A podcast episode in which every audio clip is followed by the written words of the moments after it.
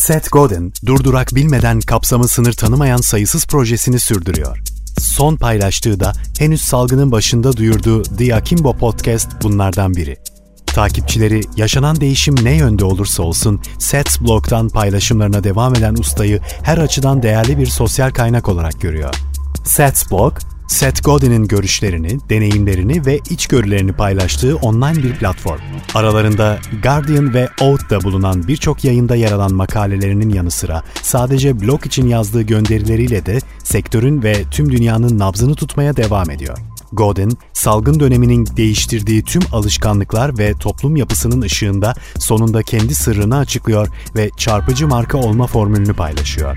İşte pazarlama duayeni Seth Godin'in 10 maddelik çarpıcı marka olma formülü. 1. Durumun aciliyetini anlayın. Mış gibi yapmak artık işe yaramıyor. Büyümenin tek yolu dün hayata geçirdiğiniz stratejilerinizi bir kenara bırakıp daha iyisini yapmak. Elinizdeki iş her ne olursa olsun kendinizi adayın. 2. Çarpıcı derken sizin ölçülerinize göre çarpıcı olmaktan bahsetmiyorum. Bahsettiğim kendi ölçülerime göre çarpıcı olmak. Yaptığınız iş hakkında bir yorum yapma isteği duyacak mıyım? Cevabınız hayırsa ortalamasınız demektir. Ortalama olmak da sadece kaybedenleri tatmin eder. 3.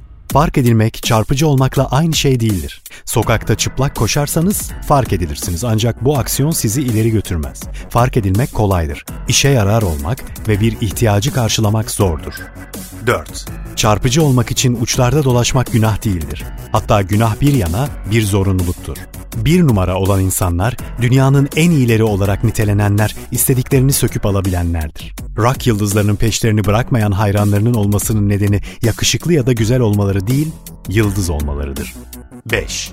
Çarpıcılık her şeyin sınırında bulunuyor. En büyük, en hızlı, en yavaş, en zengin, en kolay, en zor. Hangi sınırda olduğunuz çoğu zaman önemli değildir. Yeter ki sınırda ya da ötesinde olun. 6. Birçok kişi çarpıcı olma yolundaki adımlarınızı takdir etmeyecek. Ne yapalım?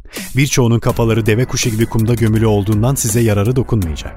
Amacınız herkese hoşnut etmek değil. Amacınız sesini yükselten, gelişmeleri yayan, yeni şeyler satın alan ve yetenekleri yakalayanları hoşnut etmek. 7.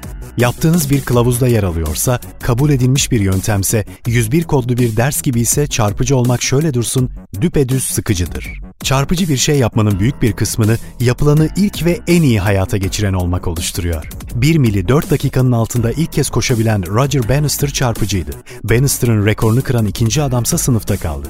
Elbette bu adam Bannister'dan daha hızlıydı ama kimse bunu umursamadı. 8. Bu süreç göründüğü kadar korkutucu değil. Dünyanın her yanındaki güçler bizi, toplumları belli sınırların içinde kalmaya zorluyor ve bu sınırları aşmamız halinde başımıza korkunç şeyler geleceğine dair tehdit ediyor. Ama toplu işten çıkarmalarda ilk kim işini kaybediyor? Yeni bir iş bulmada zorlananlar kimler oluyor? Yanıtın o parlak çarpıcı azınlık olmadığı kesin. 9. İşinizi bir tişörte bassanız insanlar o tişörtü giymek ister miydi? İnsanların umursamadığı bir konuda çarpıcı olmanın pek bir anlamı yok. İnsanlar derken herkesten bahsetmiyorum.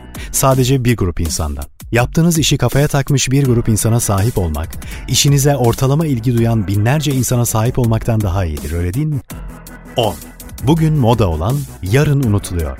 Belirli bir süre boyunca çarpıcı olmayı başarsanız da tekrar yatırım yapmaz ve yaratmazsanız uzun süre gündemde kalamazsınız. Şöhretinizin üzerine yatmaktansa tekrar çarpıcı olma yolunda hemen şimdi yatırım yapmaya başlamalısınız.